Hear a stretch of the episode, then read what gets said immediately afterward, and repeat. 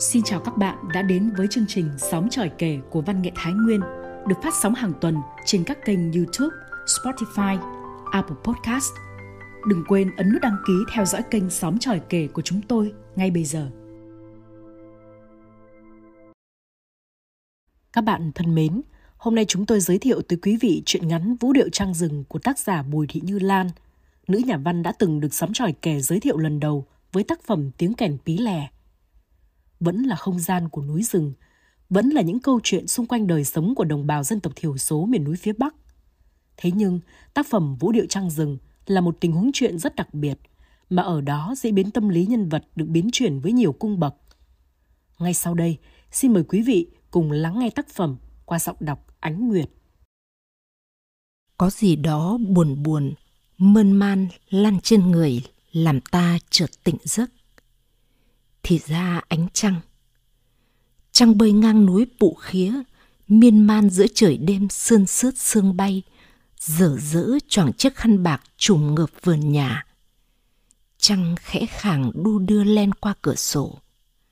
Trăng nhảy nhót vũ điệu hoang dã trong ngôi nhà sàn chống hua chống hoại rồi vô tư đổ tràn luồng sáng vào người ta. Trăng bươn bà trườn trượt mê mết trên thân thể, khiến ta say dứt, nhói đau, ngưng lặng. Ngôi nhà sàn có tám cột gỗ kê chân bằng đá là tài sản ba mé ta để lại. Dưới mái ngói âm dương nhỏ giọt, giấu kín núm nhau lá bùa số mệnh của ta. Những đứa trẻ dòng họ bế khi cất tiếng khóc chào đời thì núm nhau cuống rốn cùng lá bùa ghi thời khắc làm người, đựng trong quả bầu khô giấu dưới lòng đất, nơi dòng nước mái nhà chảy xuống mặt sân. Theo quan niệm của người già, đứa trẻ tính tình sẽ mát mẻ, hay ăn, chóng lớn, phỏng phao. Sau này trẻ lớn lên, dù đi đâu cũng nhớ về nơi chôn nhau, cắt rốn. Nếp nhà giữa vườn cây trái tốt tươi, âm ấp tiếng chim là nơi khi vui ta thoải mái cười. Lúc buồn ta úp mặt vào ban thờ, thầm thì gọi tên pa mé. Bây giờ ta chẳng may vô cớ xa cơ lỡ bước. Có nơi trú ngụ, tĩnh trí nghĩ suy về những sóng gió trải qua. Có lẽ sang canh ba rồi.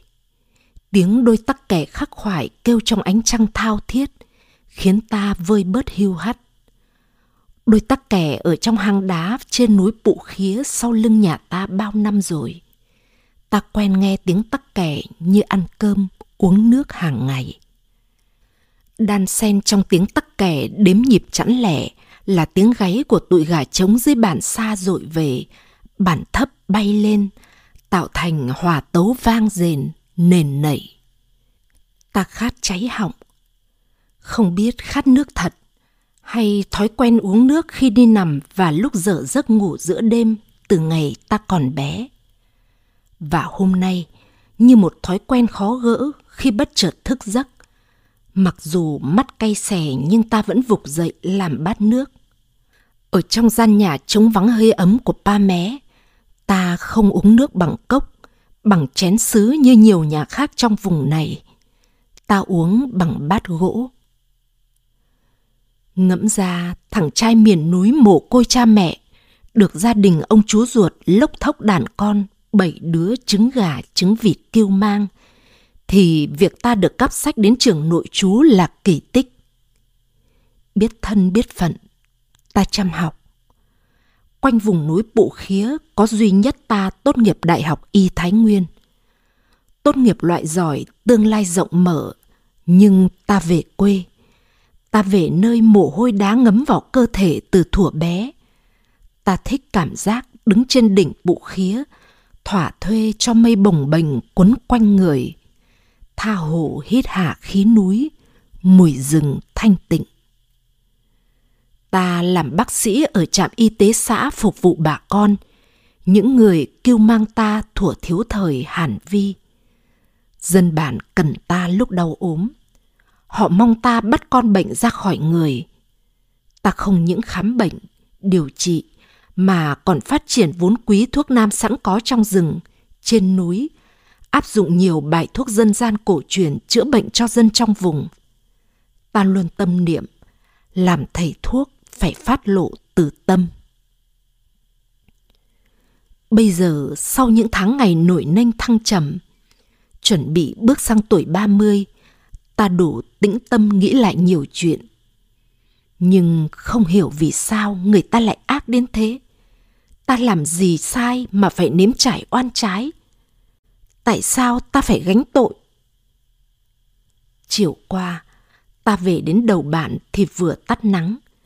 Trên vòm trời lũ mây phết những vệt màu tím vàng tựa như ngàn sợi tơ đan trăng vấn vít. Trải qua hành trình đường dài, trước khi leo dốc về nhà, ta thỏa thuê vẫy vùng bơi lội trong dòng suối nậm ruồi, chút bỏ bụi đường. Nước suối vẩn vĩ, quấn quýt quay quanh người thật khoan khoái, dễ chịu. Thế là ta đỡ trở về trên núi. Bước chân lên cầu thang gỗ, ta bâng khuâng, ngạc nhiên. Sao nhà sạch sẽ đến vậy? Trong bếp, vuông gọc củi âm ỉ than đỏ, đôi khi có tiếng nổ lép bép vui tai. Trên kiềng là nồi đồng tỏa mùi nước lá trẻ dây thơm nồng. Ngó nghiêng ta chợt giật mình. Sao phía cháy nhà có những bộ quần áo phụ nữ và trẻ con nhỏ xinh trăng đầy thế kia? Ai dọn đến nhà ta ở khi chủ nhân đi vắng? Mà họ đâu nhỉ? Rõ ràng bếp đỏ lửa thì họ vừa ra khỏi nhà thôi. Thật lạ. Sau hành trình mệt mỏi, ta không nghĩ nhiều. Gieo mình xuống phản gỗ, kéo tấm chăn thổ cẩm. Ta trôi vào giấc ngủ mê miên, cho đến khi tụi gà thổi vào tai ta tiếng gáy gọi sang canh. Ngồi trong chiếc xe thùng kín mít xuống thụ án ở trại giam mỗi khi vào chỗ sóc, xe nhảy trồm trồm khiến ta ê ẩm. Thế nhưng ta không ngôi mường tượng. Ngoài kia mặt trời đầu thu đang tung nắng vàng, tụi bưởi rừng, bưởi nhà đeo quả chĩu cành vàng ruộm. Ừ nhỉ, vậy là ta giã từ tự do, chúi mình dưới sự quản thúc. Không biết ta vào tù thì có bác sĩ nào về trạm xá xã không? Thật tội cho bệnh nhân ta đang điều trị giang dở. Phiên tòa căng chặt sự ngột ngạt. Luật sư bảo chữa không ngăn nổi bản án kết tội ta. Giờ thì ta ngấm nỗi đau của người vô tội mang án oan. Lâu nay thi thoảng truyền thông vẫn đưa tin, dù cẩn trọng trong quá trình điều tra, xử án, nhưng vẫn sơ sẩy để lọt tội phạm, kết án oan sai. Ở đời không ai học hết chữ ngờ. Từ một bác sĩ được người dân nể trọng, ta dở co so trong bốn bức tường trại giam lạnh lẽo, chung phòng với những tội phạm dưới đáy xã hội. Ta lặng lẽ, câm nín, ê chề nỗi đau đốt đuốc trong bụng. Chiều thu, nắng xõa vàng, vườn rau cải xanh mướt, non mơn mởn vẫy những bàn tay lá trước gió, như muốn thắp lên hy vọng trong những đôi mắt u buồn. Ta tủi phận, lầm lũi cùng phạm nhân cải tạo ở đội giao chủ lực phân trại số 2 vun luống, chuẩn bị trồng bắp cải. Bỗng sau lưng ta, có tiếng gọi khẽ. Dũng à? Sao ra nỗi này? Gần tuần nay đi phép, giờ xuống trại, nhìn tên Dũng trong danh sách phạm nhân mới vào phân trại 2. Nghĩ là trùng hợp ngẫu nhiên về tên thôi. Ai dè... Ta bối rối giật mình. Sao chớ trêu đến thế? Cán bộ quản giáo Hoàng Hiếu vốn là bạn học cùng lớp ở trường nội trú, bây giờ phụ trách quản giáo phân trại 2. Giá như ta có thể độn thổ xuống đất, tránh trả lời thì tốt biết mấy nhưng không thể lánh mặt khi ta khoác bộ quần áo phạm nhân. Dạ, thưa cán bộ, cháu cháu vào đây thì phải có tội. Ta cúi gằm mặt, vừa xới đất, vừa lý nhí trả lời. giọng ta nghẹn nghẹn. Dường như có tiếng thở dài thoảng nhẹ như gió. Dũng à, đừng xưng cháu, tụi mình là bạn học mà. Hơn nữa Dũng là lớp trưởng.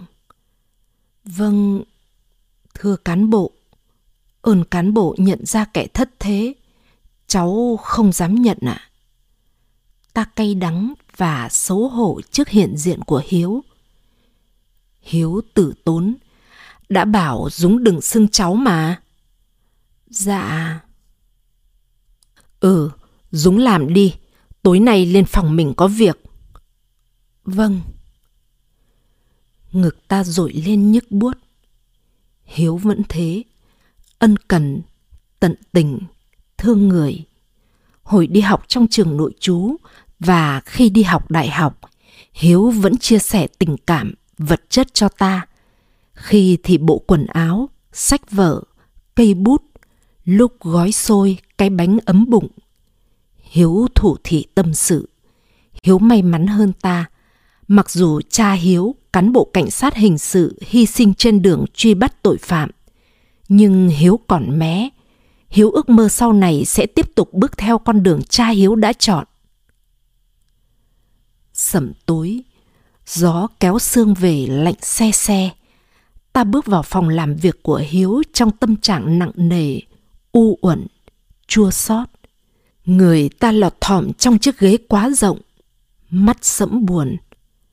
Sau nụ cười tỏa nắng, Hiếu tử tốn. Dũng à, đừng giấu chuyện. Kể với Hiếu chuyện gì đã xảy ra. Hai chúng mình quá hiểu nhau rồi đúng không?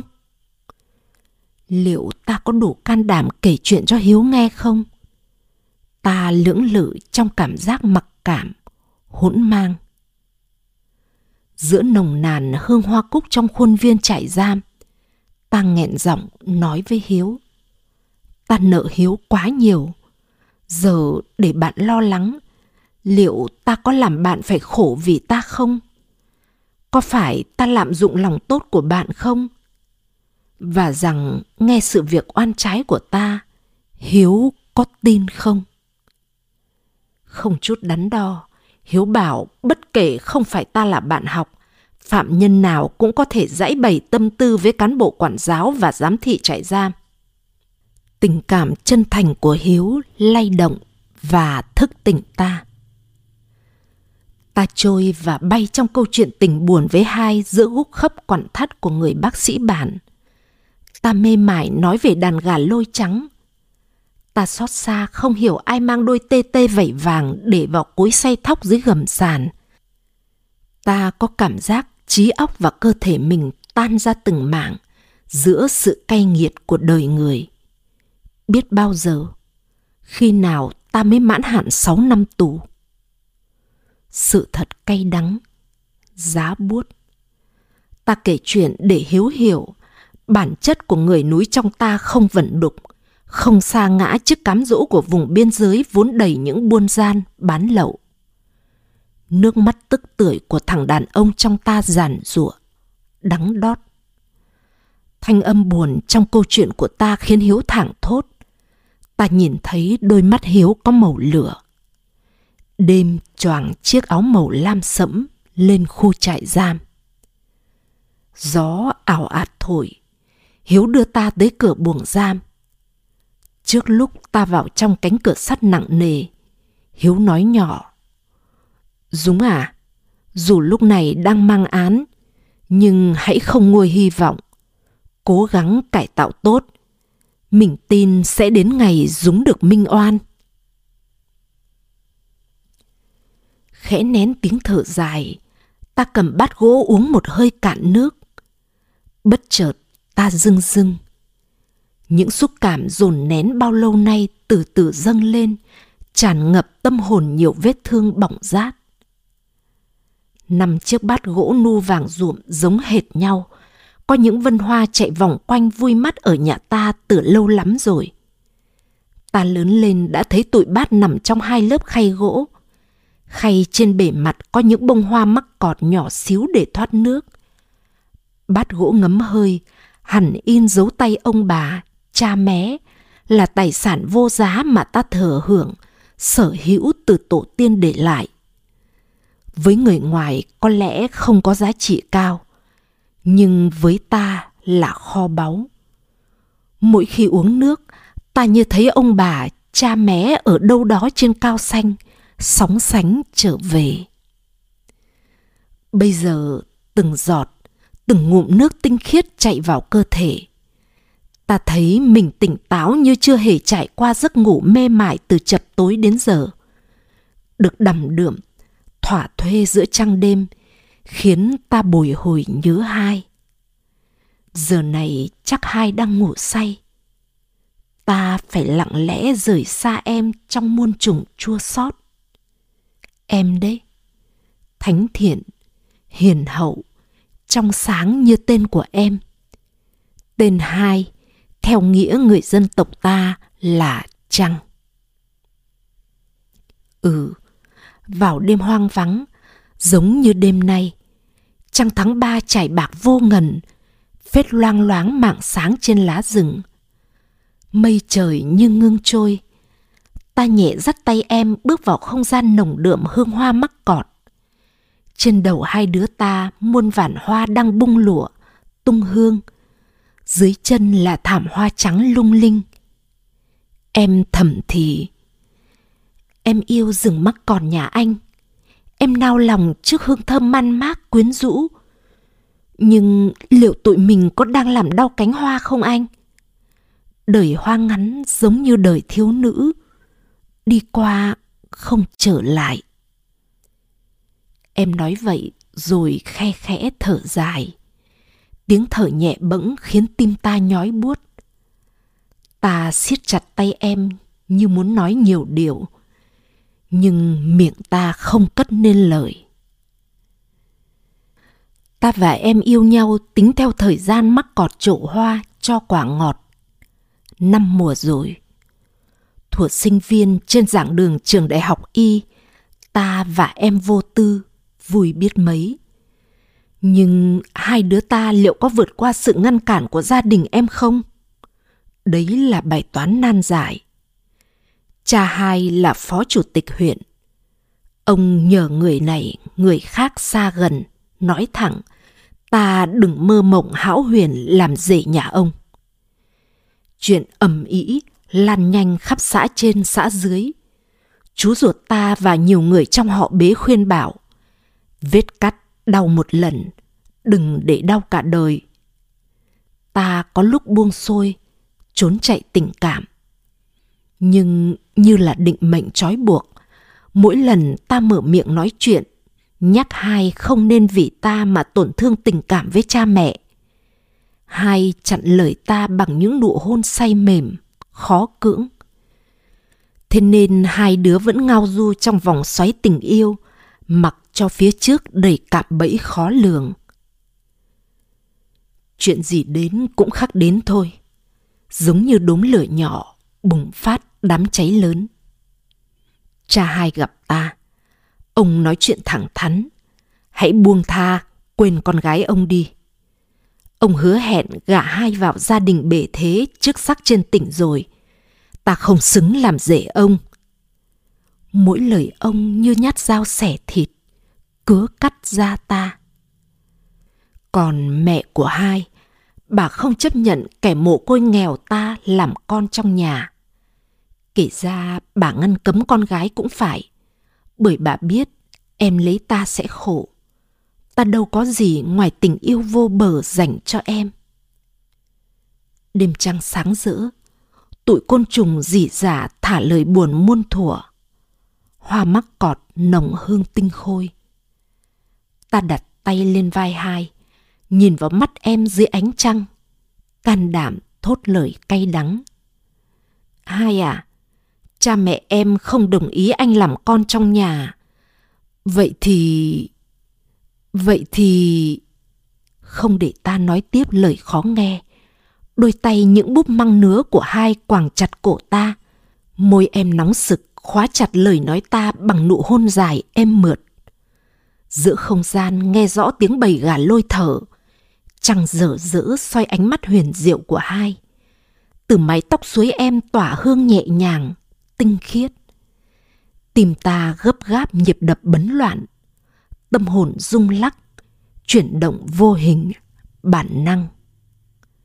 Dưới trăng, người hai trắng ngần ấm sực, rừng mắc cọt bồng bềnh trôi, ta tan chảy vào em hít hà đê mê dập dềnh trên thảm hoa nồng nàn. Giữa tiếng nai tác gọi bạn tình trên núi cao trong mùa hôn phối. Ta ngập lút tột cùng mê miên hoan lộ say mềm đắm đuối khi tiếng gọi ngày của bầy gà lôi vang này thì ta cùng hai mở mắt. Trăng chúi vào bụng núi nhường chỗ cho ánh ngày. Dưới tán rừng hoa trắng Quây quanh hai đứa ta là lũ gà lôi trống vảnh đuôi dài múa tít lục cục, lích dích gọi tụi mái đỏm dáng đang trau chuốt, tỉa tót dịa lông. Trong lòng ta bây giờ mơ hồ, treo theo bóng trăng giữa rừng mắc cọt cách đây gần ba năm. Sau chuỗi đêm buồn lạnh giá ở trại giam, trong giấc ngủ giữa bao tai họa oan khuất, ta thường mê man uống vị ngọt ngào trinh nữ hay dành cho ta đây là nguồn sinh lực để ta nghĩ đến mình phải sống gắng gượng ngẩng cao đầu tiếp bước về phía trước trong tiếng gọi mơ hồ thẳng thốt của em nghĩ thế nhưng ta khước từ sự thăm nuôi của hai. Mỗi lần em không gặp được ta, cán bộ quản giáo hiếu bảo em khóc rất nhiều, bởi ta phũ phàng lùi sau bức tường hoang lạnh. Ta nhớ em cháy bụng, khô tim, nhưng ta không thể làm em khổ. Thật sự, ta muốn em về với gia đình cha mẹ em không thể vì ta mà chịu sự ghẻ lạnh, xăm soi, xỉa sóc, xa lánh của người đời ta muốn em có cuộc sống tốt chậm chạp, ta đếm thời gian thế là 17 tháng, ba ngày em không xuống chạy giam. Vở kịch người ta dựng lên đẩy ta vào tù quá hoàn hảo. Ta lụi cụi lớn lên từ núi, hít khí trời, uống nước nguồn, chân đạp trên đá chai sần. Nói tiếng gió rừng, yêu rừng núi, muông thú, cỏ cây như yêu chính con người ta. Thế thì ta đâu nữa săn bắn thú rừng và càng không bao giờ biết đến buôn bán động vật hoang dã quý hiếm. Vậy mà tích tắc thôi, ta từ người tốt trở thành kẻ có tội. tuổi gà lôi trắng ta không bắt từ rừng thẳm về nhà. Đàn gà khắc chọn rừng mắc cọt nhà ta trú ngụ. Chúng về sống ở rừng mắc cọt từ lâu rồi. Chúng bay nhảy, trêu chọc nhau không biết mệt mỏi từ rừng mắc cọt lên đến nhà ta thì đua nhau xòe đuôi múa. Gà lôi thân thiện, quấn quýt, gần gũi, giản dĩ với ta, từ thuở ta là đứa trẻ tóc đỏ quạch. Suốt ngày lăn từ bụi mâm xôi này sang búi cẩm cang mua đất kia, hái quả lèn đầy cái bụng réo sôi vì đói. Ta không biết mình trí thiết với lũ gà này từ bao giờ. Trong ký ức ta, bốn mùa mưa nắng trôi qua, bầy gà lôi dẫn đứa bé ta đến những nơi đầy hoa thơm, trái ngọt của rừng thẳm trên núi Bụ Khía. Ngày ta xuống núi học chữ, bầy gà lớn bé về nằm dạp trên sàn phơi, vào đến trong nhà ta. Con gà trống đầu đàn sang cánh, vẩy đuôi trắng dài múa tít, vươn cao đầu lông vũ màu đỏ, cất tiếng gáy oai vệ. Ô! Lúc ấy nó là chúa tể của loài gà. Cả người nó giống như bông hoa trắng mút tinh khiết xoay tròn. Sau tiếng gáy rõng rạc ấy, dàn đồng ca gà lôi, gà nhà cùng hòa tấu âm hưởng rộn ràng. Ta biết, tụi nó chào ta, chúc ta lên đường may mắn. Lúc ấy ta ôm con trống đầu đàn thầm thì, dẫn đàn vào sâu trong rừng, kẻo người lạ đến bắt nuốt nước mắt trực trào ra. Ta ngậm ngùi. Thỉnh thoảng về trong nhà nhé. Con đầu đàn rụi chiếc mỏ vào lòng bàn tay ta, kêu khe khẽ, ù, đầu gật liên hồi. Nó muốn nói nhớ rồi. Từ đôi mắt hạt huyền của nó, long lanh đôi giọt nước trong suốt. Nó buồn. Đàn gà lôi cũng lặng buồn. Chúng nằm bẹp xuống sàn, mắt đăm đắm nhìn ta như muốn trào nước. Bao năm ta đi học xa, ngôi nhà sạch sẽ, ban thờ ấm áp, không vương mạng nhện. Một phần nhờ ông chú, còn phần khác là nhờ bầy gà lôi. Chú ta bảo vào ngày Tết đoan ngọ cách đây vài năm. Chập tối chú đốt đuốc sang nhà ta. Chú đứng sững như không tin vào mắt mình. Giữa thinh không vắng lặng, đàn chim trắng mấy chục con đuôi dài bay tóa lên, vỗ cánh rồn rập, khiến bó đuốc nứa chú đang cầm rơi xuống sân. Chú biết đấy là bầy gà lôi.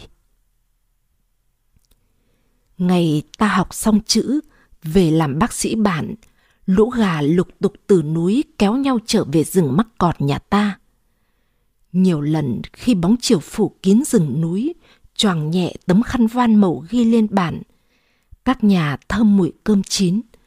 Tụi gà vểnh ngược đuôi, xòe cánh màu trắng pha sọc ghi xám, lúc túc đứng ở cầu thang, nghển cổ ngóng đợi ta đi làm hay hái thuốc trên rừng về.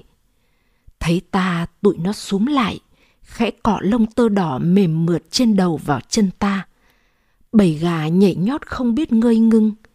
Những đôi chân đỏ xoay tròn, múa tít vui mắt. Nhìn chúng say sưa vũ điệu hoang dã, díu dít gọi nhau, quay quanh nhà. Ta thấy thanh thản. Gà lôi trắng hiện diện là một phần nguyên nhân để người quyền hành quy chụp, kết tội ta. Nhưng ta không hiểu nổi bằng cách nào ngày hôm đó dưới gầm sàn nhà ta trong lòng cối say thóc bỏ không nhiều năm nay xuất hiện hai con tê tê vẩy vàng nằm cuộn tròn ta biết đây là loài động vật quý hiếm, nằm trong danh sách đỏ cần bảo tồn. Ai mang đôi tê tê này đến nhà ta? Đây là bí ẩn mà đến giờ ta không giải mã nổi. Sao người ta lại hãm hại ta? Quá oan trái. Nhưng sự thể rành rành ra đấy, ta chối cãi vào đâu?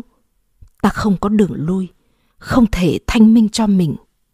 Xót xa đắng đót quá khắc khoải, ta thầm nghĩ, lẽ nào tình yêu của ta với hai là ngọn nguồn cơn cớ quy chụp?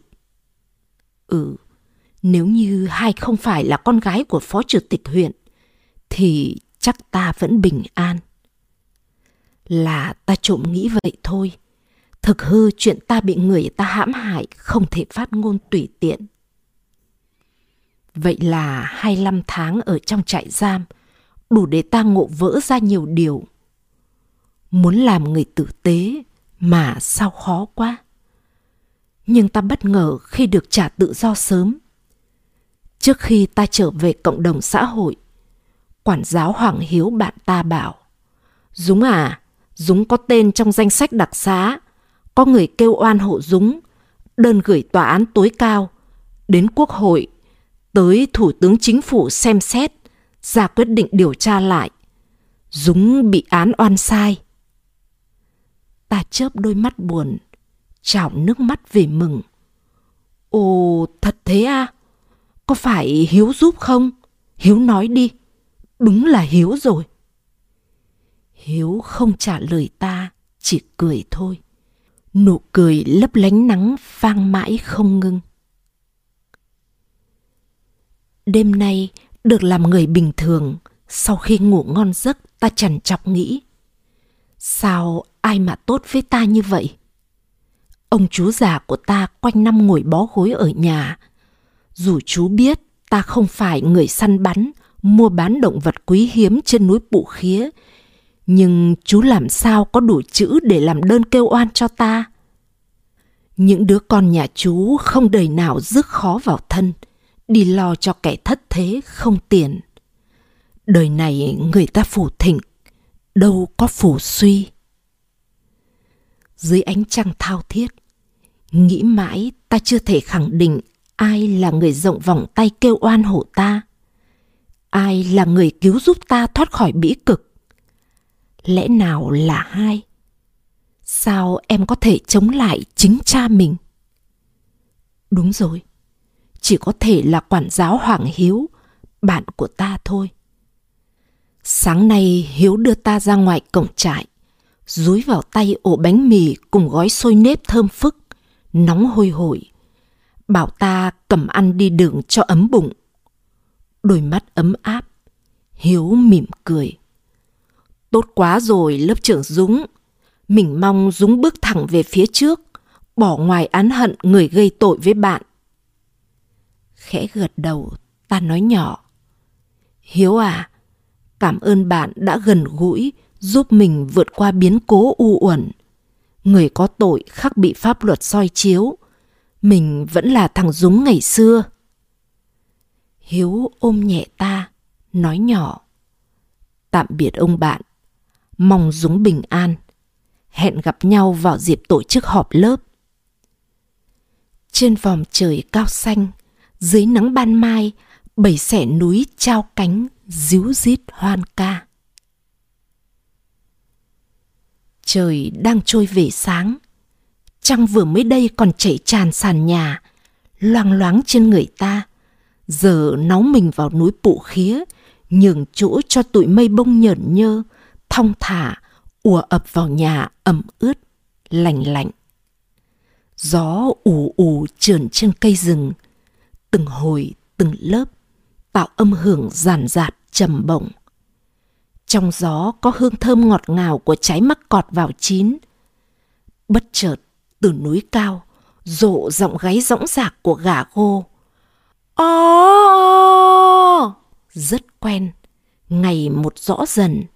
Sau bắt nhịp của nhạc trưởng gà gô, bầy gà lớn gà bé khắp các bản đua nhau say sưa tấu lên giai điệu hoang dã muôn thuở mê miên, ngân dài giữa nhịp phách nhẫn nha, chẵn lẻ của tắc kẻ đá, trôi từ núi rừng xuống, mãi miết, vang vọng. Bước chân ra sàn phơi, ta vã nước từ liền gỗ vào mặt, thật khoan khoái dễ chịu giữa ban mai tinh khiết. Ô kìa, tiếng động cơ xe máy rền vang leo dốc. Chiếc xe trôi ra từ biển mây trắng bồng bềnh, chạy vào sân, dừng giữa gầm sàn nhà ta.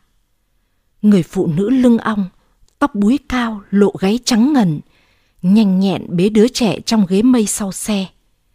Tiếng nựng con trong vắt.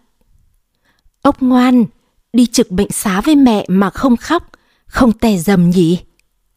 Ơ, ờ, lẽ nào, lẽ nào hai đã có con? Đứa bé trai trắng trẻo, bụ bẫm, hai tay ôm cổ mẹ, cất tiếng ngọng nghịu. Mẹ, mẹ bế, dễ thương. Ta sững sờ, chống ngực đập loạn xạ mắt rưng rưng ngấn ướt các bạn thân mến chương trình đọc truyện của chúng tôi xin tạm dừng tại đây. Hẹn gặp lại các bạn vào chương trình sau. Tạm biệt và thân ái.